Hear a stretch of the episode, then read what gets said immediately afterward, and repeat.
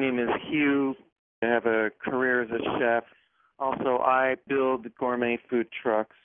I particularly build my food trucks and my beer truck in school buses, retired school buses, which, uh, especially with the beer truck, lends itself to a lot of irony.